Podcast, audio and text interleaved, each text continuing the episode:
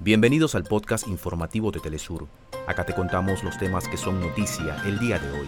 Comenzamos. Ministro de Relaciones Exteriores de Cuba, Bruno Rodríguez, denunció ataque terrorista contra la embajada cubana en Washington. Decenas de colonos israelíes asaltaron este lunes la explanada de las mezquitas en la zona de Jerusalén Este, en medio de crecientes tensiones en los territorios ocupados palestinos. Casi 3.000 armenios desplazados de Nagorno-Karabaj llegaron a Armenia desde que comenzó su evacuación el domingo tras la reciente operación militar de Azerbaiyán. Hasta acá nuestros titulares. Para más información recuerda que puedes ingresar a www.telesurtv.net.